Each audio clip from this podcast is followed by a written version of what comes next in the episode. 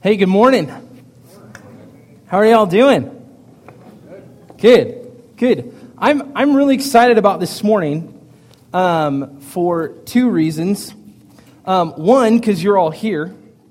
That's a good reason. Um, and I think all of you are probably here because the football season is over and you got nothing else to do after church. So we might as well be here. But I'm glad that you're here. And, and also, uh, we started a new series last weekend um, and that new series was called Living on Mission. Um, and as we kicked off this new series, uh, we talked about being authentic Christian community. And over the next uh, three weeks after today, we're going to continue this series looking at our church's mission statement.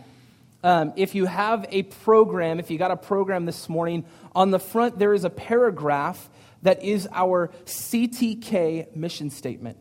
And it reads something like this To create an authentic Christian community that effectively reaches out to unchurched people with love, acceptance, and forgiveness so that they may experience the joy of salvation and a purposeful life of discipleship. Now, I've been around Christ the King for many years, and that was something we were told we needed to memorize, um, not to look at it above Scripture, but, but with Scripture. That, that that those core values of that mission statement are, are to point back to that mission. And so last weekend, we took the first chunk and talked about authentic Christian community.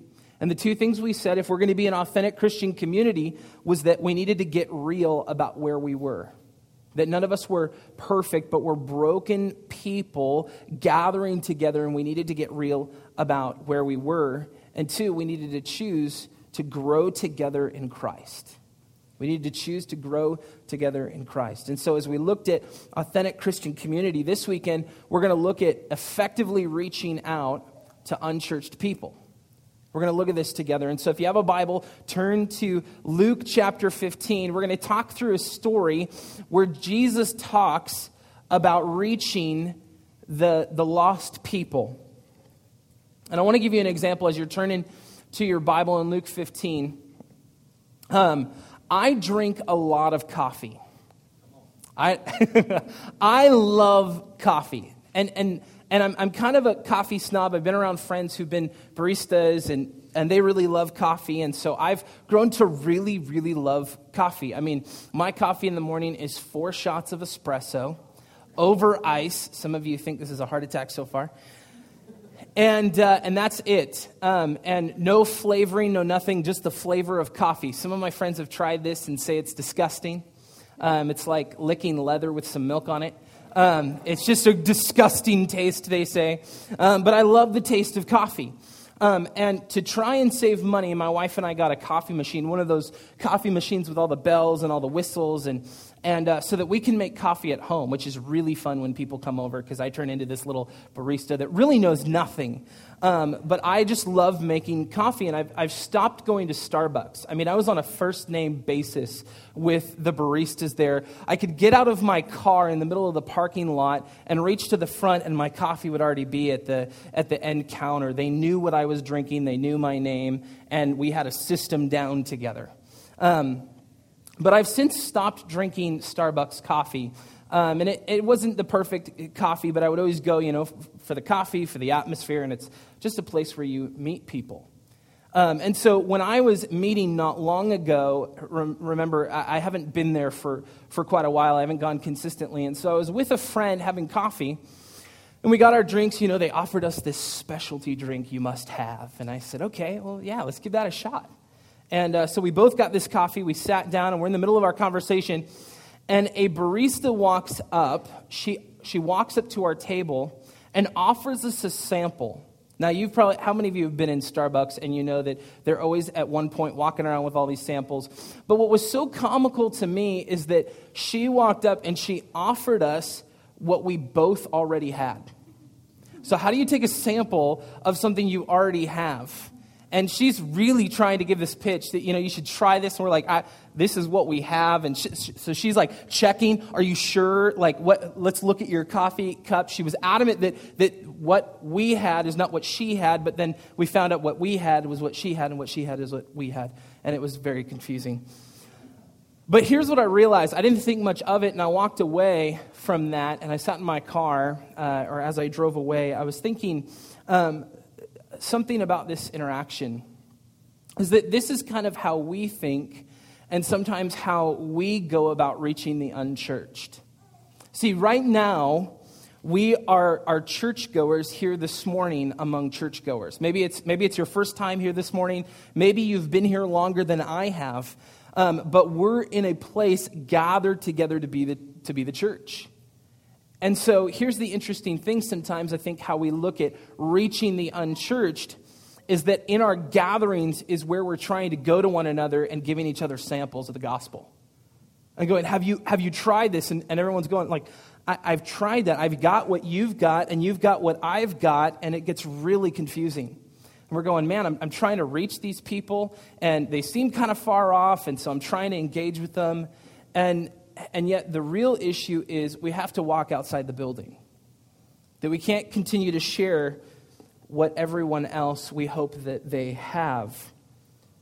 Because if we just keep offering samples to one another, the gospel will never be preached outside these walls.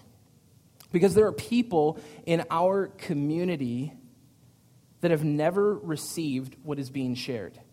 Now, they, have, they, they may have heard messages, they may have uh, grown up in a uh, church environment, but there's still a piece for them, quite possibly, that's missing. They've never truly received what's being offered. They've never received that. And so we have to choose together this morning to go where the gospel isn't being offered. We need to take what we have to offer and we need to go where it's not being shared. I mean, could you imagine if that barista, barista took two steps outside of Starbucks and stepped into the other stores, stepped into the other environments? No one's got those coffees. No one's got those. And so we have to, just like that, we can't be sharing just with one another. We have to step into environments where this isn't being shared, which means we're stepping into where lost people are.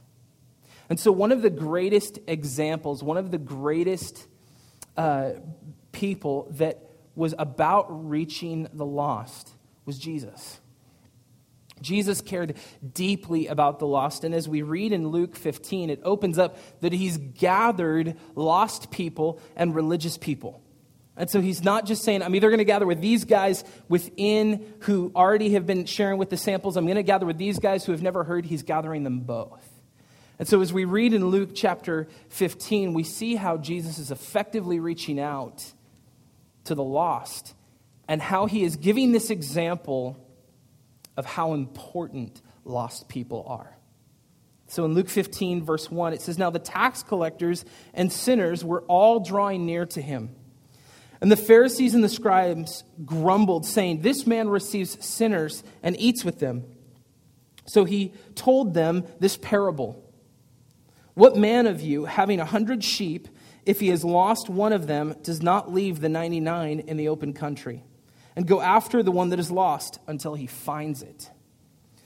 And when he has found it, he lays it out, lays it on his shoulders, rejoicing. And when he comes home, he calls together his friends and his neighbors, saying to them, Rejoice with me, for I have found my sheep that was lost.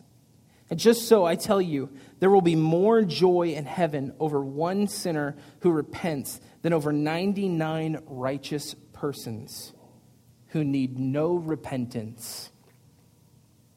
And so there's a couple ways that you and I can effectively reach out. And when I first studied our or tried to memorize our church mission statement, there was a couple words that stuck out to me. Um, as we looked last week at creating authentic Christian community, um, that word create, it means we've, we've got work to do. And then to effectively reach out. Now, we can, we can go out and say, I, I reached this person, I gave them a card uh, as going through the drive through, I put that as uh, I put a promo card of that series uh, as my tip at a restaurant. Please don't do that. Um, that's a terrible tip. Um, and so there's all these ways that we, we could say, hey, I'm reaching out, but to, but to add that word in the beginning to effectively reach out. We can't just passively look at that. it's pretty specific. And so this morning, there's a couple ways that I think we can effectively reach out. And the first is by caring about lost people. That we can effectively reach out by caring about lost people. In Luke 15, when Jesus gathers the people, verse 2 says he welcomed sinners and ate with him, ate with them. This is what he was catching flack for. This is what people were, the religious people were angry about, was that he was welcoming sinners, the rejects, to eat with him. Now, see, one of the definitions, one of the Greek words, and the definition of translated for the word welcomed means to receive as a friend. And so he wasn't just gathering in the same room with them and going, okay, I'll somewhat associate with you, but he became friends with them. He built relationship with them because Jesus cared about lost people. See, that's the big difference that we see in the New Testament between the religious people and Jesus is that he deeply cared for lost people. So he had a heart for those who were lost in sin. Jesus welcomed them. He had compassion on them. He was accepting of them despite their sins and their faults. He didn't let those things fall and never acknowledge them, but he didn't count that against them. He considered them friends. And he was a friend to those who were never considered friends of that time. Jesus had an attitude of lost people that were attractive to others around him. Remember in verse 1 of, of Luke 15, it says that, that they begin to gather. Jesus didn't do a lot of work of saying, hey, make sure you're here at this time. We're going to gather for this season, for this detail. Those people desired to be around Jesus because his life reflected an infectious friendship that they wanted to be around him. They wanted to be like him. So let me ask you this, church do, do you do that? Do we do that? Do we have that infectious type lifestyle that so reflects Christ? That we receive others as friends, we become friends with others? Because we have, here's the deal we have a choice. We have a choice. Because caring about lost people doesn't come naturally for you and I. Naturally, we're selfish, right? I mean, from day one, you don't teach a child to be selfish, you teach them to share. You teach them to be selfless because from day one, that is our struggle. That is our downfall because we believe that we need to focus inward on me, on what I've got going on. But if we're going to be like Jesus, if we're going to care about lost people. We have to be selfless in this. But all of us usually take a different approach. Just as the religious people did than Jesus, they were often at odds. I mean, think about it this way when you come up to a traffic accident, there's always three types of people at this accident. There's always three types of people. The, the first is the bystander and the outlookers, those who we would probably call uh, rubberneckers, right? They're, they're the people that really want to know what's going on. How bad is this accident? What's going on with the hurt people? I don't want to get too close. I just want to slow down and cause everyone behind me to have to slow down. I just want to see what's going on. You already feel angry because um, you've experienced this. And you're caught in traffic, but they want little to no involvement. They're going, I just, I just want to see what's going on, but I don't want to engage with what's going on. And so you have the bystanders and the onlookers. And then you have the police officers. And you have those that are going there intentionally to investigate what's the cause of the accident, who, who was here in the middle of the accident, and then they're the ones that, that right, rightfully so, but they assign blame and then they give out appropriate warnings or, or punishments. Who, who hit who, who caused this, who caused that, and, and they, they judge the person based on the law. And they go, this is, okay, this is how, this is how you failed in this area, and so we're going to ticket you because you did wrong here. And then there's the third group of people that I would encourage us to become, is like the paramedics. Because the paramedics are usually the most welcomed in an accident environment. They're the ones that show up and they really could care less about whose fault it is.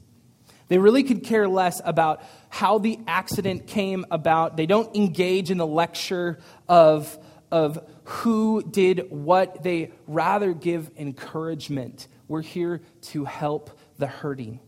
This is why we're here. We're here to help the hurting. And so the response is that to help those who are hurting. And they bandage wounds and they, they free trapped people and they give encouragement. And so you have three groups of people that really show up around hurting people. And as we look at that illustration, you have three groups of people that are really showing up around lost people. So the ones that are uninvolved, the ones that are assigning blame and, and assigning punishment. And then the third group that are saying, We're here to help the hurting. We're here to help. We're not here to assign blame, we're here to help. So ask yourself for a second which group are you in? Which group are you in? Are, are, you, are you interested in what's going on but, but disconnected? Are you assigning blame and, and reading more scripture and realizing that that person doesn't live their life according to that scripture? Are you judging them based on their successes or their failures? Or are you getting in there and helping the hurting? Which group are you in? Because here's, here's the deal that, that we need to be really honest with ourselves about is that if we're in any other group than with the paramedics, then this message has no point. Then this message has no point at all. So we have to put ourselves in a place of submission to Jesus where then we're saying, listen, I want to go and help the hurting. Whatever it costs, whatever it takes, I want to go and help the hurting. And that's what it means to care about lost people. And then the second is that we can effectively be reaching out by connecting with lost people. You can't care for someone you're not connecting with. And see, here's the deal Jesus reached some of the most hated people of his days. I mean, those with diseases, those with demons. I mean, uh, pretty much he, he connected with all of those on the Jerry Springer show.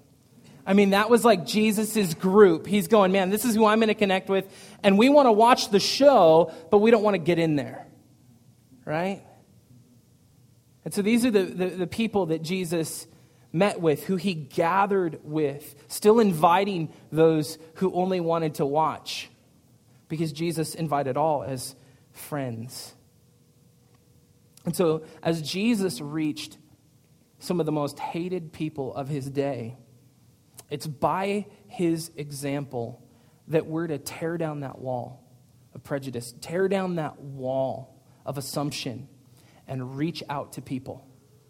And to reach out to people regardless of where they are and regardless of where they come from. To reach out to them.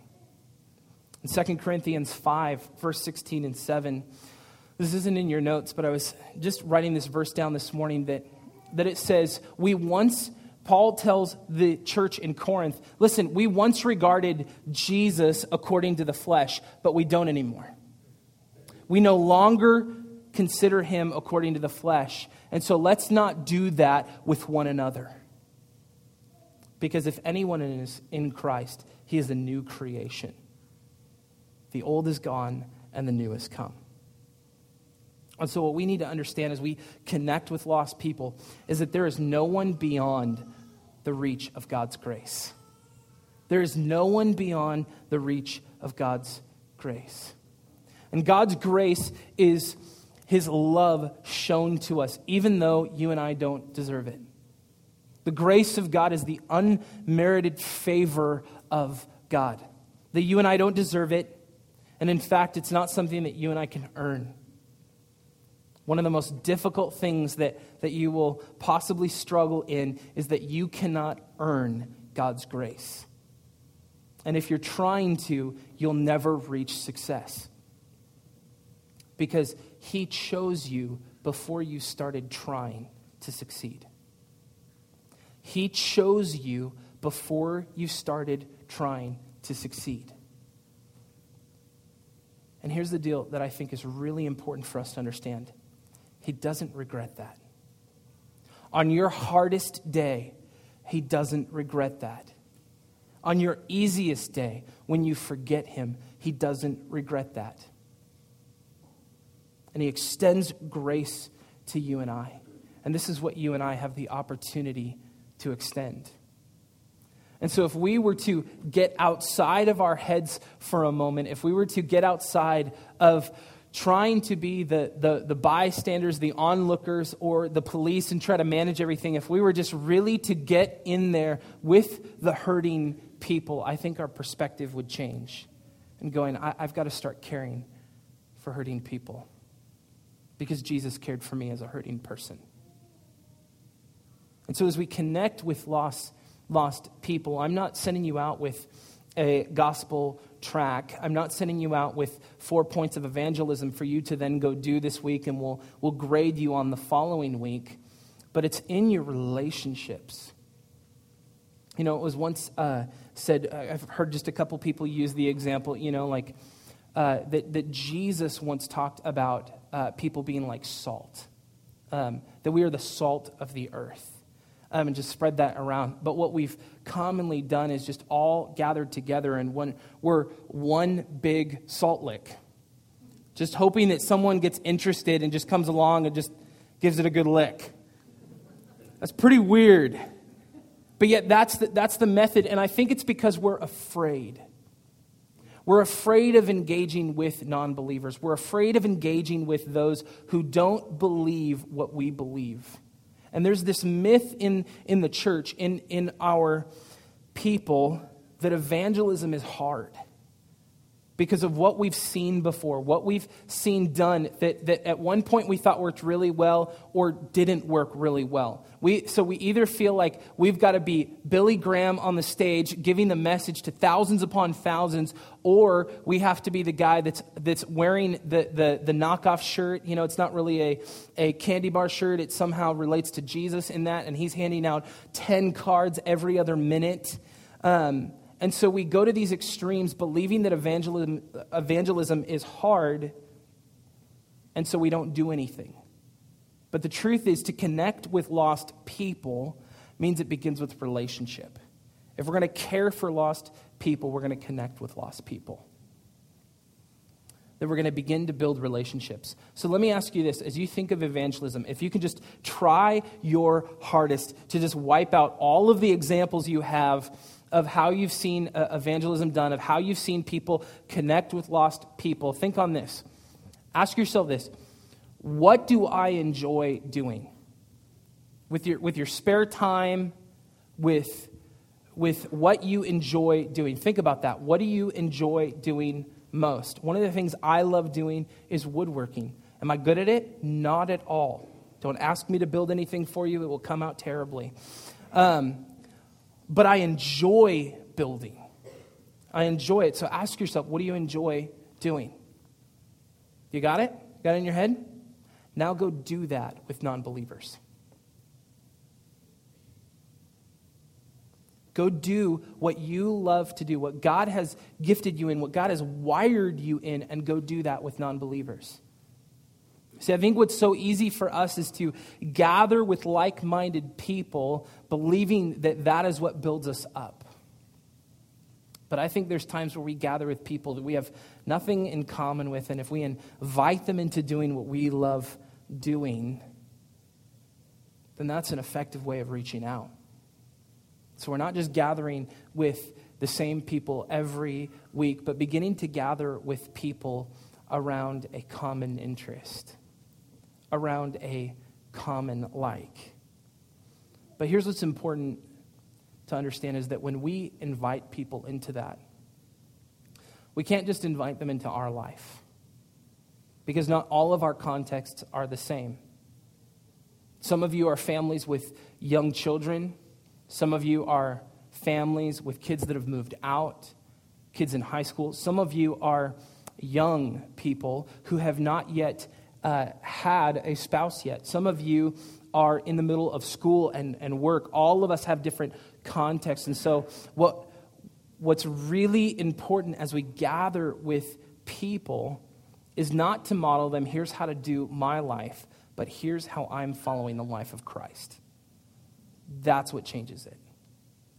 Not saying, hey, come do as I do, but the only reason that Paul could say that and you and I can say that, do what I do, is because I'm doing what Jesus did. And so we have to begin to model our life after the life of Christ. Because it's no longer us who lives. When we choose to live for Jesus, Galatians 2:20 says, "I have been crucified with Christ, and it is no longer I who live, but Christ who lives in me." And the life I now live in the flesh, I live by faith in the Son of God, who loved me and gave himself for me. And so I've said this before if you try to model your life after yourself, if you try to be in control, if you try to put everything into order and model your life after your own self, you will always be faced with the truth that you make a crummy God. You'll always be faced with the truth that you're going to fail in some way, struggle in some way. So here's what it means to connect with lost people in what you love doing you have to own your stuff and you have to get real. Because no one wants to try to model after a fake person. And so, modeling someone who is real for others means modeling for others someone who lives their life according to Christ. Living their life as a forgiven person, a forgiving person, and as a broken person.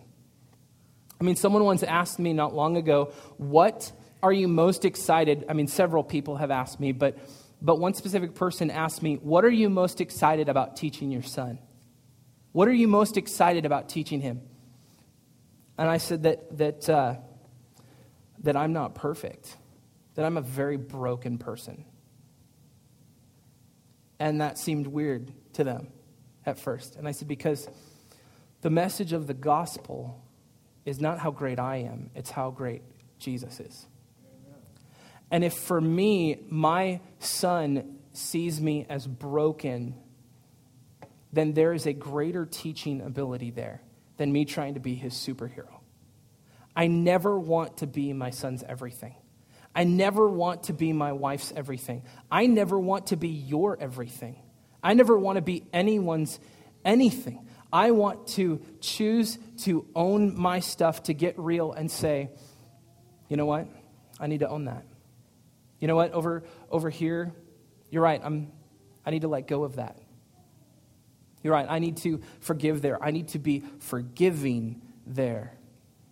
Because the heart of the gospel is that everything is broken and Jesus is the remedy for redemption.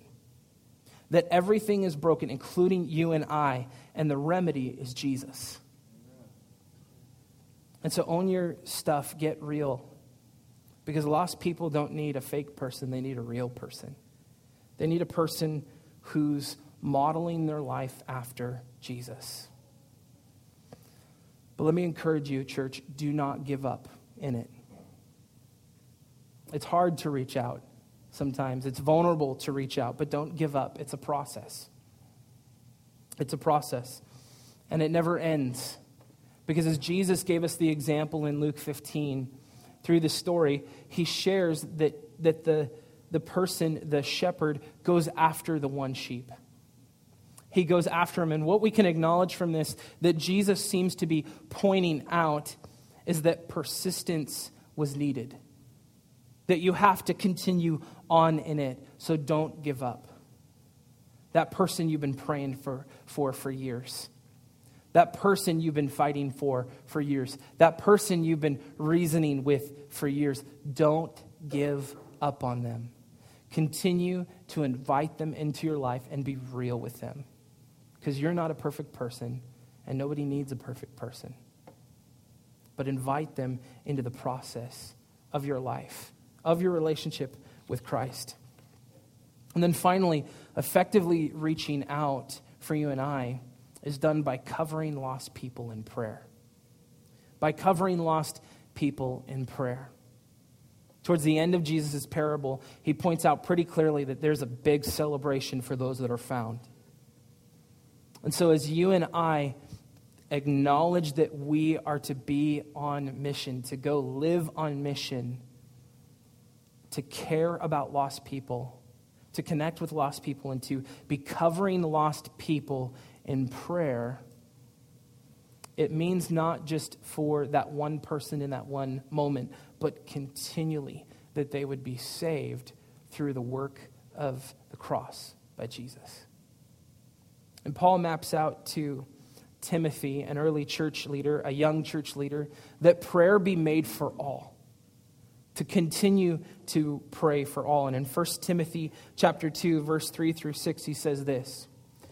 He says, This is good, making prayer available for all. And it is pleasing in the sight of God, our Savior, who desires all people to be saved and to come to the knowledge of the truth. For there is one God and there is one mediator between God and men. And that man, Jesus, who gave himself as a ransom for all. And so you and I have truly been invited into a process. You and I have been invited in to covering lost people in prayer. Because it's really about sharing what Jesus has already done. It's not about you and I figuring out a four point clever system of what we can go out and do, but sharing what Jesus has already done. And so last weekend, we had an opportunity. I invited you to come to a potluck praise and prayer night. If that isn't enough words that start with P, I don't know what is. But we had this wonderful time of gathering, and if you missed it, um, you really missed it. Uh, we broke out towards the end in uh, groups of prayer, and we got to pray for the unchurched. And not only in, in the unchurched, but we were also praying for the global church and the local church. And in these groups, they broke out and began to pray very specific things um, for one another, for the body, for the non believers. And, and the two, cat, the two uh, categories that we prayed for of lost people were the unchurched and the dechurched. And the unchurched are those who have never met Jesus. And we asked a few specific things, and I put this in your program so that you can be praying these things. Is that for those who have never met Jesus, that we would reach them with a message of hope that is in Jesus. Not in you and I, but the message of hope that is in Jesus. That, too, that they would experience the love of Jesus. That they would experience the love of Jesus and that they would choose to live for Jesus. And then we prayed for what is called the de-churched, and that is for those who have walked away from Jesus, which James talks about in his book in James 5. And we prayed that, that we would pursue reconciliation with our wandering brothers and sisters in Christ. And so, churches, we go out from here, I don't have a question for you to think on. I don't have a track for you to take away, a, not pitching a promo card, anything for you to invite five friends by next Sunday, but for you to get on your knees and fight for your non believing friends to begin to fight for your non believing friends in prayer. Because Jesus invites us to effectively reach out, not just reach out. It's not a new concept that was created by Christ the King Church, but it's one that we model after Jesus. That he invites us to effectively reach out so that we can see lost people become saved people. Let's pray.